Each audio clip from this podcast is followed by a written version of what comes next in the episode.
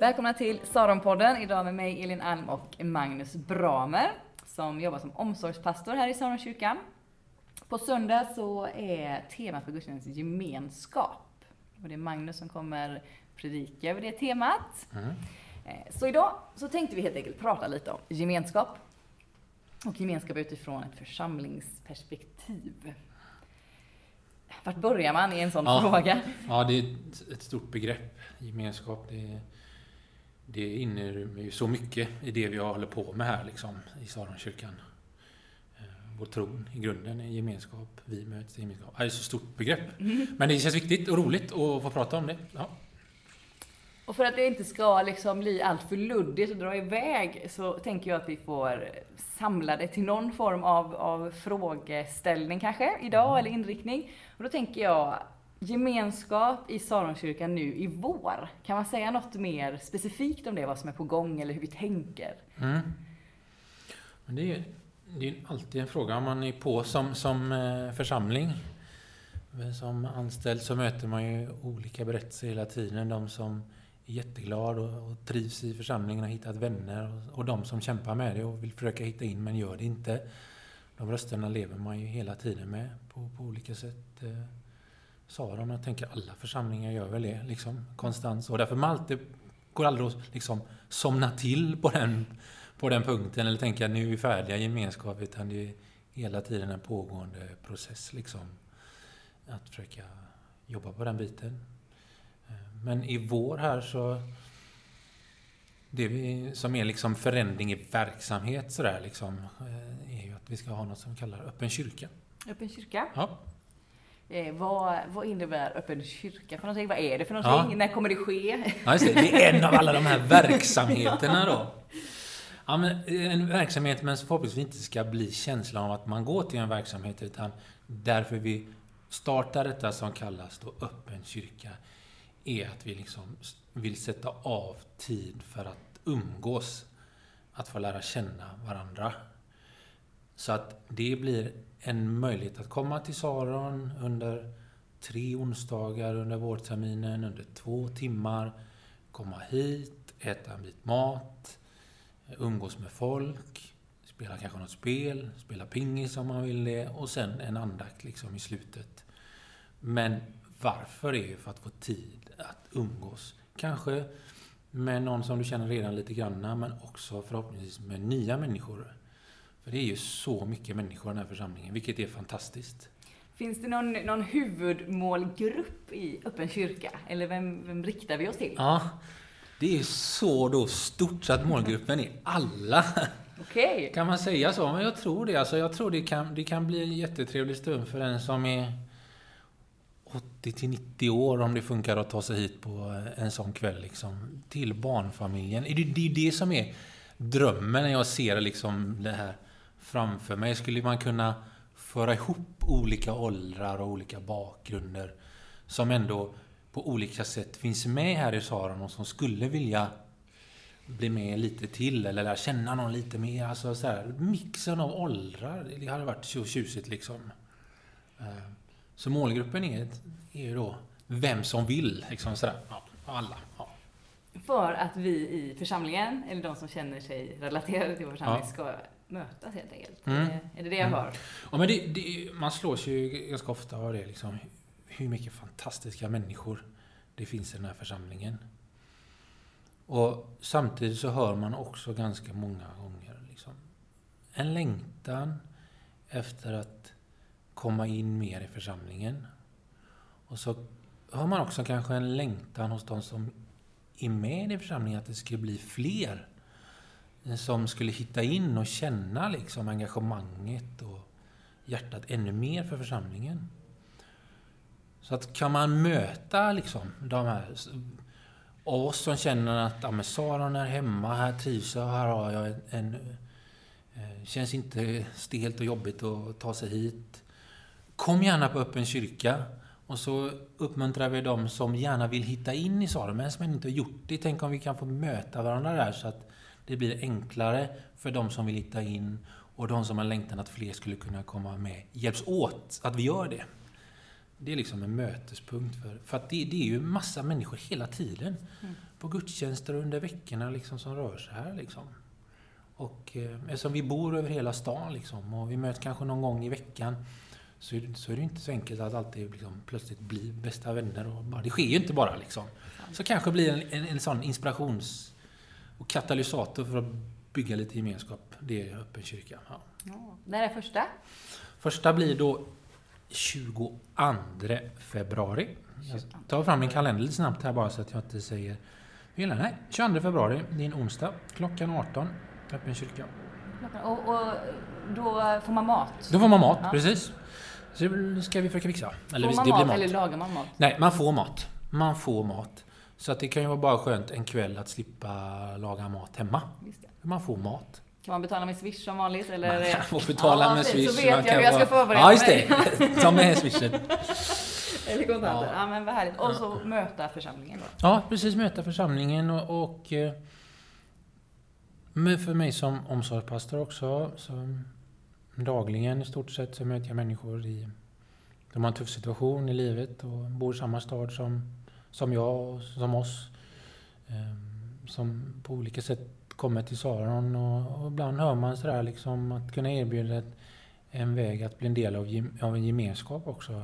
Lite mer sådär. Ofta blir det om de möter mig eller någon av andra som finns med och volontär kring att få dela ut mat och så vidare. Man har kunna säga att ja, men vill du komma och hänga och umgås så finns det öppen kyrka. Det är lite som Café Sara har varit och blivit en mötesplats för integration. Liksom.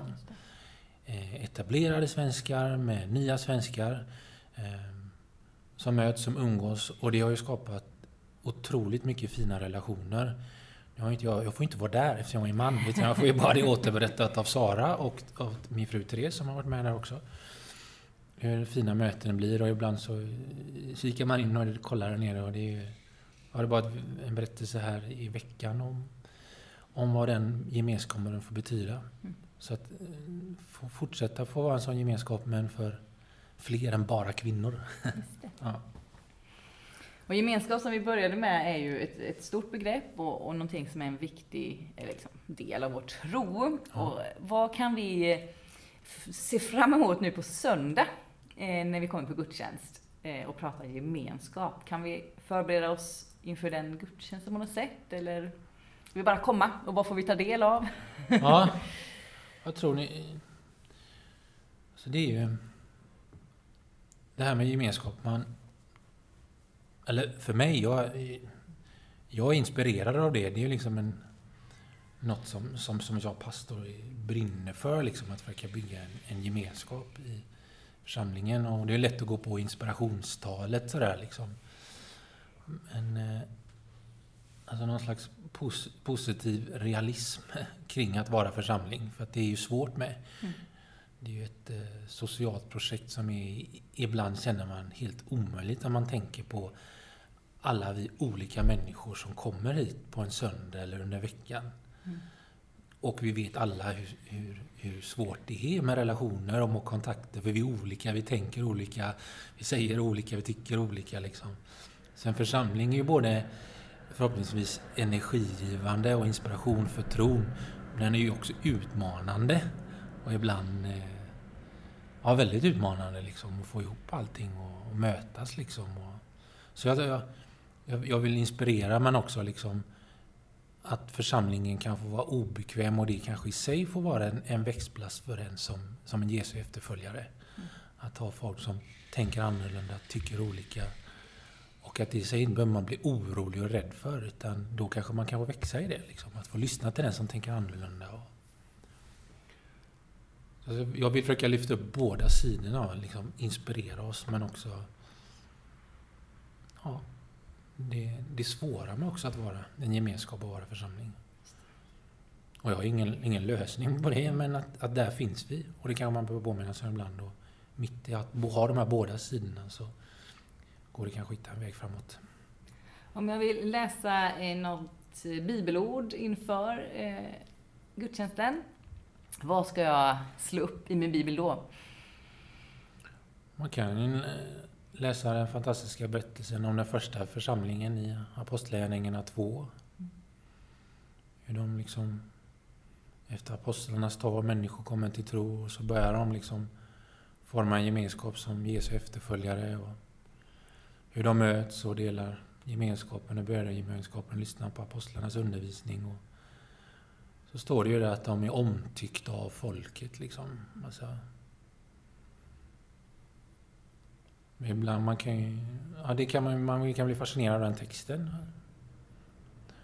Så det är väl ett bra ställe liksom. Och sen kan man ju påminna sig om egentligen alla breven är ju till olika gemenskaper. Olika lokala församlingar på olika ställen.